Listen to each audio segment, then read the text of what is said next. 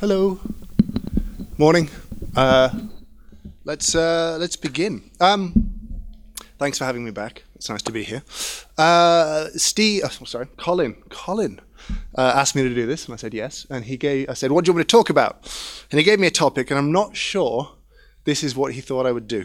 But uh, I'm going to talk initially about whiskey, but not not Scottish whiskey. I'm sorry.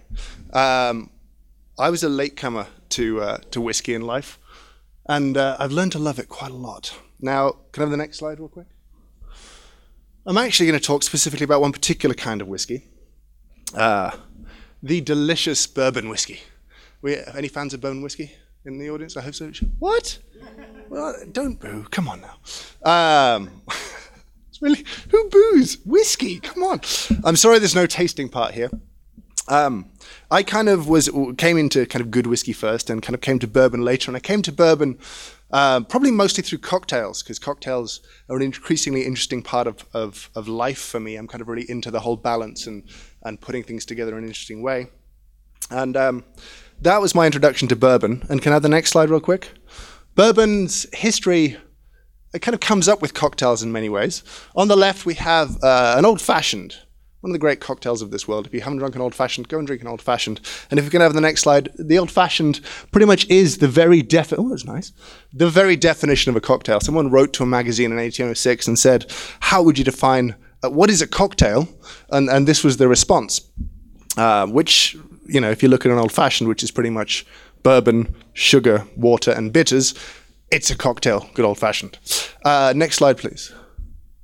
The other two uh, kind of classic cocktails here, we have the uh, the whiskey sour at the top and uh, the julep below it. Both particularly interesting and delicious things. But really, I want to talk more about bourbon. I want to go into to what bourbon is.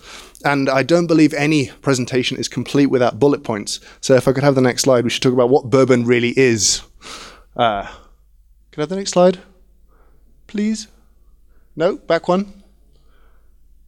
No, that's forward again, but we go back. Come on, back. Back one more. There we go. Excellent news. This is what bourbon is. Because it's interesting, you kind of need your definitions out there.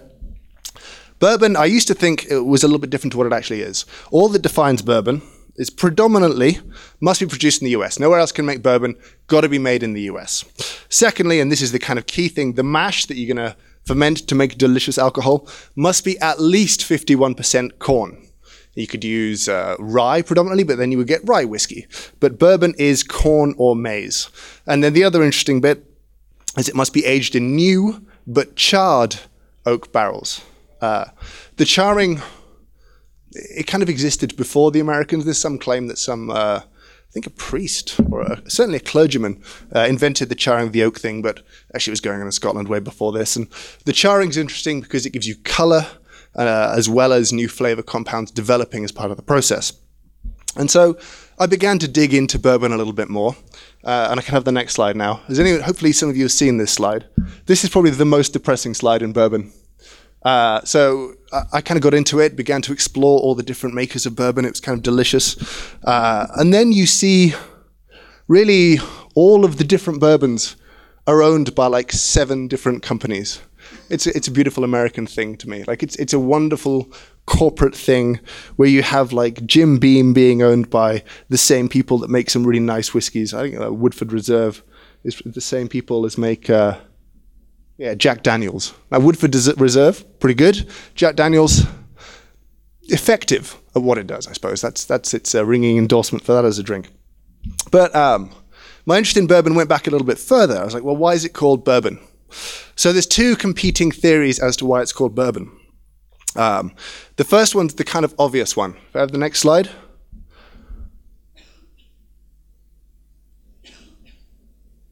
There we go. Here we go. This is Kentucky, uh, where a great deal of whiskey is made, and it doesn't have to be made in Kentucky, bourbon. Uh, and the little red part there is Bourbon County, Kentucky. Uh, it, two pointless facts. One, there is no bourbon or any whiskey made in Bourbon County. None at all. And two, there are currently more barrels of bourbon aging in Kentucky than there are people. And there are 4.4 million people. So there's quite a lot of whiskey in this particular county. And um, Bourbon County is pretty small, and it used to be part of a bigger region of Kentucky called Old Bourbon. Uh, and what the, the story goes, uh, or how the story goes, is that people were making whiskey from the corn there. It's a very agricultural part of the world. Uh, next slide. And they would put old bourbon on the barrels, and people began to know it as old bourbon whiskey. Makes sense, pretty obvious, seems, seems quite clear. There's some strong disagreement about this theory, though. Some people say this doesn't add up. There's another theory entirely, and that comes from uh, New Orleans or New Orleans if you're going to do that, but I'm not. Uh, now, has anyone been to New Orleans? There's a wonderful and terrifying place. One particular street in New Orleans. New Orleans has 24-hour drinking, and they make very good use of it. And um, the story goes that there were two French brothers, and they were trying to make a whiskey that was more approachable to the sort of local French cognac drinkers in the region, and so they began to sort of make a style of whiskey, and they would sell it uh, on a place called Bourbon Street. I have the next next slide. Now, Bourbon Street now is is just horrifying. There are there are people drinking just giant things that are basically uh, Everclear, which you can buy in the US. It's basically just pure alcohol. It's like 90% alcohol, and Gatorade. And uh, you just see people walking around with that, just getting wasted. It's it's not good. But um, they would sell their whiskey apparently on Bourbon Street, and it became known as Bourbon Street whiskey, and ultimately, therefore, bourbon whiskey. So it seemed quite alien and quite different. There, uh, con- conveniently for me, it doesn't matter which one's true. So the name Bourbon Street and Bourbon County or Old Bourbon County come from the same thing. Uh, Old Bourbon County was named uh, by the Americans, by the, the, those of Kentucky, as a thank you because the French, very kindly, had helped during the American Revolutionary War. They'd assisted uh, beating the British, and uh, they thanked them by naming this part of the world Old Bourbon. Uh, the capital of the region is Paris. You know, I mean, there's a strong kind of French name influence. And again, down in New Orleans, huge French population. Many of the streets were named for uh, things to do with France. And what does bourbon have to do with it? Well, the pronunciation changes slightly. If we go to the next slide. It's named after this, which is the Royal House of Bourbon. Uh, this is a, a, sort of French royal house, a French royal family, um, which has stretched for centuries. Uh, they've had huge amounts of power in different countries. Uh, if we have the next slide, some classic, or some great members of the uh, the Bourbon family. You've got like Louis XIV, the Sun King, and the Bourbon family goes back before him. Like 1500s is really where they took uh, control of France and, and Navarre. So you have Louis XIV, Louis the Fifteenth. it goes on and on. Today, we still have monarchs who are a part of the House of Bourbon. So on the top right, we have uh, Juan Carlos I. He is the King of Spain. Again, he is a member of the House of Bourbon. And below this, there's the Grand Duke Henri from Luxembourg. He is also a member of the House of Bourbon. It's this massive dynasty of power in Europe that went on and on. And they had a little blip during the old French Revolution, but uh, they kind of came back afterwards. And they've ruled for hundreds and hundreds of years. They're a huge and important part of, of, uh, of France. So, where next?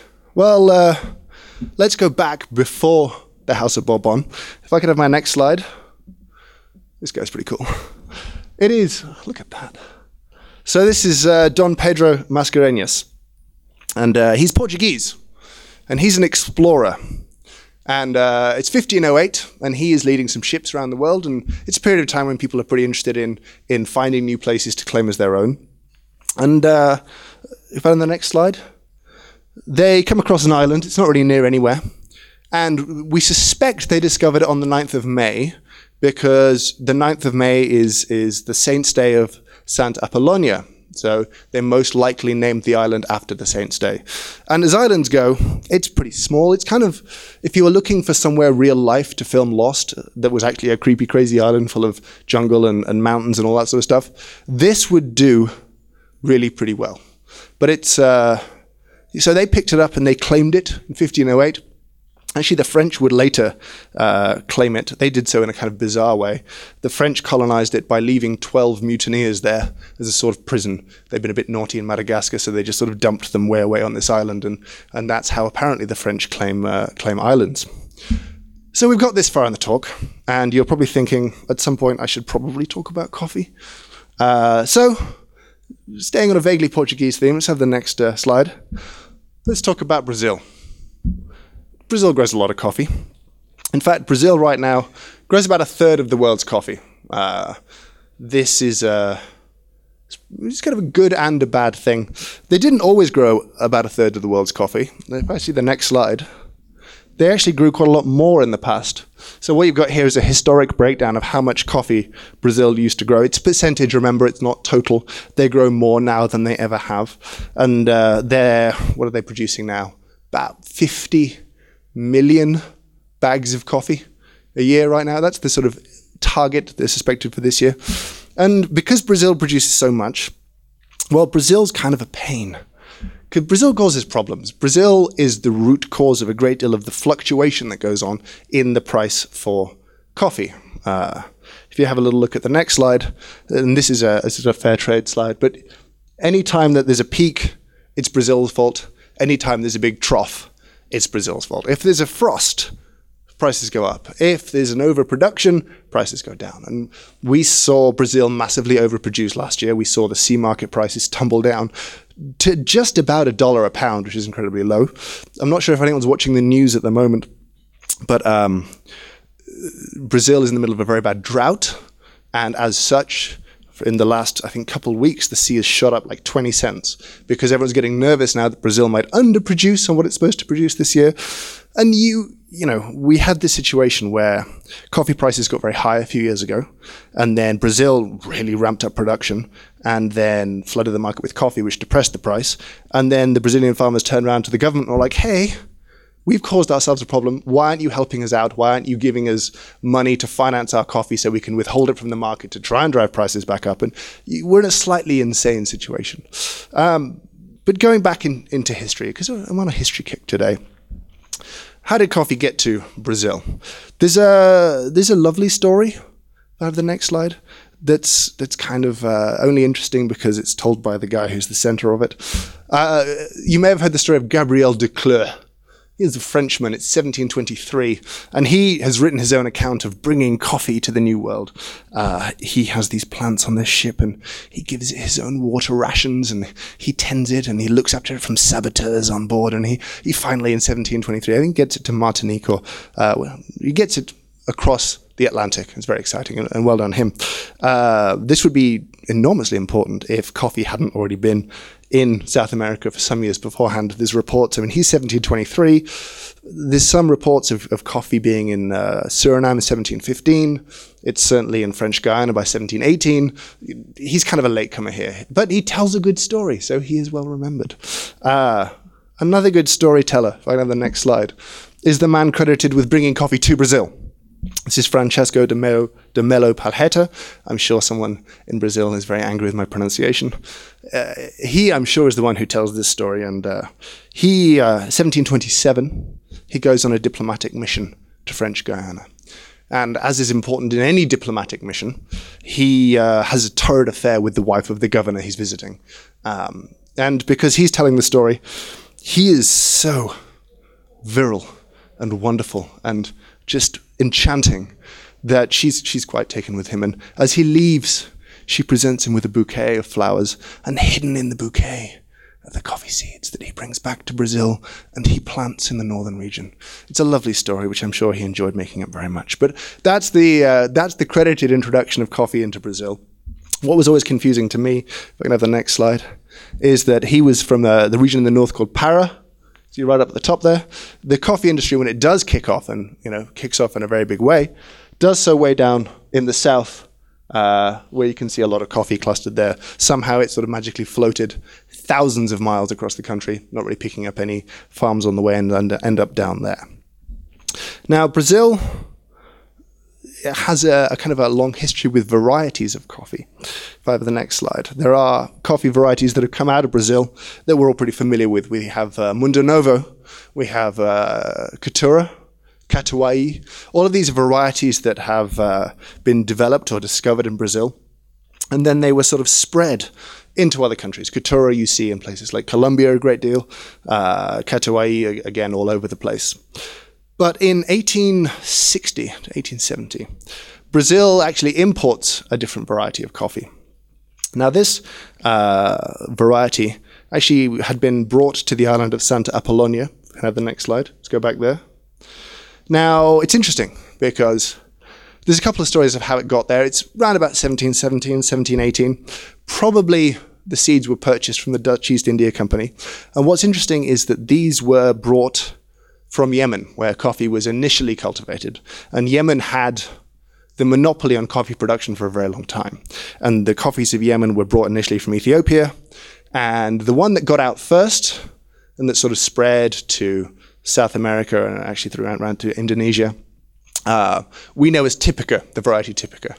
And that uh, there's many varieties that have sort of tumbled down from Typica that have developed from Typica, but this is a different one. So it's it was similar in many ways, but I mean we don't know too much about the genetics. It was 1717. No one's hugely interested in in the genetic makeup of plants at this point, but they the French get hold of some seeds. They plant it on this island. Some say that there is some adaptation on the island, and then. Uh, they bring that new coffee plant and they bring it to Brazil and it ultimately spreads from there. And uh, you're probably wondering why you've never heard of Santa Apollonia. Well, when the French got hold of it, they changed its name. Um, they, uh, very, you know, filial and pious and, and patriotic. If I have the next slide. They also named it after the House of Bourbon. This is the island of Bourbon. So uh, essentially, when you say to someone, hey, this coffee, it's a Bourbon variety, and they're like, ha ha ha, like bourbon. Well, yes, exactly like bourbon. They're named after exactly the same thing, uh, which I think is kind of cool. I think it's kind of fun. So both things named after exactly the same royal family of France. Not something we strongly associate with coffee, but I think interesting nonetheless. So uh, Colin asked that I talk about uh, Bourbon. I hope he's happy with what he got. Um, so the uh, the coffee doesn't just spread to Brazil. Uh, the coffee, confusingly, spreads back to Africa. If I have the next slide. Now it spreads initially in uh, it's spread by French missionaries, and for some reason, coffee is generally spread to a lot of countries by missionaries, by Jesuits, by all sorts. It seems to be a big deal to for for those spreading religion, apparently to spread coffee, but they by and large don't spread it as a as anything other than a sort of novelty. It, it, appears in variety gardens. It appears as as something that people sort of have around, but no one's really growing as a crop. Uh, next slide, if I could. So it, it, it comes back, and it's initially uh, introduced into East Africa. Now, um, it appears around about 1897 are the first reports of, of this Bourbon variety being reintroduced to Africa. And if you look at the map, it is kind of insane that the coffee had come from Yemen, skipped its way around Africa, down just in the corner near Madagascar. It hangs out there for a little while, and then comes back into Africa. Now, uh, this is a map of how Africa looked in 1914. Um, and as you can see, Ethiopia stands alone. It stands independent, which is good. And then a great deal of the rest of Africa, especially East Africa, is colonized. Uh, now, the interesting bits are, are where German, uh, Germany has its colonies. Because after the First World War, Germany has its colonies taken away from it. And they are reappropriated uh, to two different colonial powers. The British, we get uh, Tanzania. And then what was Ruanda-Urundi? Uh, goes to Belgium, and they get that. Now, uh, in terms of uh, colonial guilt, the British are pretty, uh, pretty healthy quantities of colonial guilt going on. Uh, we've somehow let the Belgians get away with it uh, because they were they were pretty terrible. now, as a warning, generally the point of many talks and presentations is that you, you take people on a journey and you, you really lift them up at the end and you make them feel very good. And I haven't quite worked out how to do that because we kind of need to talk about this. If I can have the, the next slide. If we take uh, Rwanda and Burundi, which hopefully you can, oh good, you can indeed see. The Belgians get hold in 1919, uh, and they really, they really look to uh, to turn these co- these colonies into just profitable enterprises. And as such, they uh, they make coffee growing mandatory. In fact, in, in Rwanda, you must uh, farmers had to uh, give a portion of their land up to coffee production. In Burundi, farmers had to produce a certain number of trees. There was physical punishment if you did not mulch your trees correctly. Uh, but the goal here for Belgium was that, that these countries produce a lot of coffee. It'd be worth very little uh, so that it can go to Belgium, and, and that works quite well. It's a good colonial sort of manufacturing plant for them to get lots of cheap coffee. Bearing in mind that pre pre genocide Rwanda doesn't have a wet mill. There's no washing stations there. Granted, now there are hundreds, but back then it was just produce dirty, dirty, cheap, nasty coffee, send it all to Belgium. That was the goal. Um, and you know it, how these colonies were managed is, is not not a very happy story. The uh, the Germans, when they were in Rwanda, uh, became obsessed with race to some extent, and they believed, for whatever reason, that the uh, the ethnic Tutsis were superior to the Hutus, and uh, despite the fact that the Tutsis were the minority, and they really governed and they made the Tutsis a lot more powerful. The Belgians simply continued that ethnic divide of power, which undeniably contributed towards the 1990 Civil War and what would be the 1994 genocide that happened afterwards. Colonial power in coffee generally is is pretty ugly and disgusting. Uh, the British in Kenya and Tanzania, we, we don't do as badly. Uh, Tanzania, actually, interestingly, um, there is uh, some history of coffee growing there. They, the, the sort of the oral tradition tells of coffee coming from Ethiopia and being grown by the Haya tribe there. Um, confusingly, this this coffee was actually robusta. It wasn't an Arabica variety. Uh, but if you watch Aaron Davis's talk, and you really should watch Aaron Davis's talk, you'll see that uh, Robusta was sort of indigenous to a variety of places in Africa. And what was weird is that, that this tribe actually grew coffee, but they didn't grow it as a cash crop. So when the British rolled in and were like, hey, here's some Bourbon instead, grow this for us for money, they weren't remotely interested despite the fact that they've been growing coffee for a very long time. And the other tribes, in fact, were much more interested in growing coffee. But we, we end up in a situation where so much of what we love about African coffee stems from, in some ways, the varieties. SL28 is a derivative ultimately of Bourbon via the Tanganyika drought resistant strains that happened in Tanzania back then.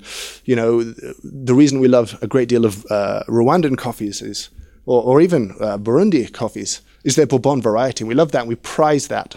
And uh, it's there because, it's only there really because colonial powers forced people to grow it there.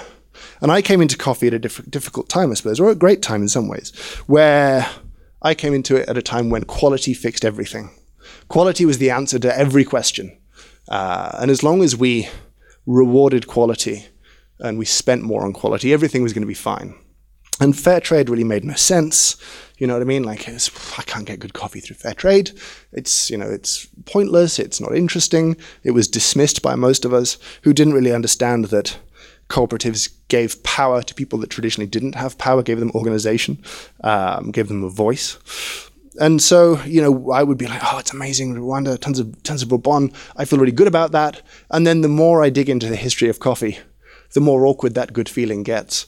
And for me, it's not to kind of turn on the guilt. That's not really the point. I don't think anyone in this room is complicit in any of the negative acts that have happened in coffee in Africa and South America and Central America. But I do believe that we owe ourselves some awareness of the history of coffee and why it is what it is and why it is where it is and why it is exactly what it is that is grown there. Um, and Bourbon, in a fun sort of way, is a kind of great variety example of that. So that is me. Thank you so much. If you have questions, I will uh, attempt to dodge them. Please, a huge round of applause for Mr. James Hoffmann. I didn't expect the whiskey talk, I must admit. I'm sure Colin will be quite surprised too. I was kind of hopeful when I started to dig into it. I was like, is is bourbon named after the same thing? And kind of was. I thought that was cool. Yeah, it is very cool. I didn't I didn't know that. I feel educated today, and I thought I knew lots about whiskey. So Well, yeah, this man knew nothing about whiskey when I found him. He was a waitress in a cocktail bar. Um, right. Um, do we have any questions for James? Does anybody uh, like to ask something? This is your one opportunity. I am coming. I am going to be running again. Da-da-da-da-da. And I'm gonna go up this way. So where were the hands again, please? Oh, one of our speakers in uh, in a few moments. So, did you never think about the fact that bourbon whiskey and bourbon coffee is connected? I don't think any Like right from when you first started? Well, uh, no, not really. I don't think any of us really did. Like everyone I've told this to is completely surprised by this fact, and we presumed there was a vague connection, but it wasn't such a direct correlation as them being named after exactly the same thing. And in fact, I was kind of surprised that I'd never really heard of the House of Bourbon as a as a sort of name, as a sort of French dynasty of power. It, and anyone else? I don't know if there's any French history people. You'd heard of the House of Bourbon? Yeah, one. It's okay. So I, I feel you know you're smarter than me. It's okay. Uh, um, but yeah, it was just uh, I just wanted to see how direct the correlation was because the amount of times that you get the her her bourbon response when you try and explain that it's a Bourbon variety was like, well, it would be nice to have a decent answer to this question. You do know that everybody's going to use that now, though. So th- this is it. It's out there. It's, Yeah, yeah, you, that's the you, point. you, have given it away. That was the point of the talk. so give it away. Here we go. One more question. Hi, James. Hey. Um, given that the Bourbon variety was forced upon a lot of these uh, growing areas, Yep. do you think there's a sense of almost lost opportunity for native varieties that we don't have? And are they starting to come back in any way in new wild varieties being found? Uh, there outside of Ethiopia. There's not a lot of, as far as I understand it, there's not a lot of wild coffee. So essentially, coffee is in no way particularly indigenous to much of Tanzania. Certainly not any arabica varieties or particularly interesting species uh, therein. Um, it, it was more. I mean, you, if you go and watch Aaron Davis's talk, as you should, kind of coffee really came from Sudan, most likely. It's where the the likely cross between arabica and um, Eugenioides, my brain goes there, which is the other species that crossed with Robusta to create Arabica. So this is was confusing and a, and a pop brain for me that Robusta is the parent of Arabica, the, the one that we consider the defective cousin is in fact the father. Um, but uh, it likely crossed in an interesting way in southern Sudan and then spread into Ethiopia where it really flourished. And it really took root in Ethiopia, but it isn't from Ethiopia, which is something probably I'll get into trouble if I told some Ethiopian people that. Um, but um, in terms of the rest of Africa, yeah, there was some indigenous Arabica, but certainly not as far south as Tanzania, Burundi, uh, Kenya. So, I mean, I think also Bourbon has given us those natural, uh, the natural mutations of things like uh, Pacas, you know, that we've seen kind of develop, and um, I, I think it kind of has changed a little bit to suit its environment. Um, any more questions? Have we got? I saw a hand over there. Is that gone now? No. Okay, cool. Get away with it? Cool. Right. Well, um, I think first.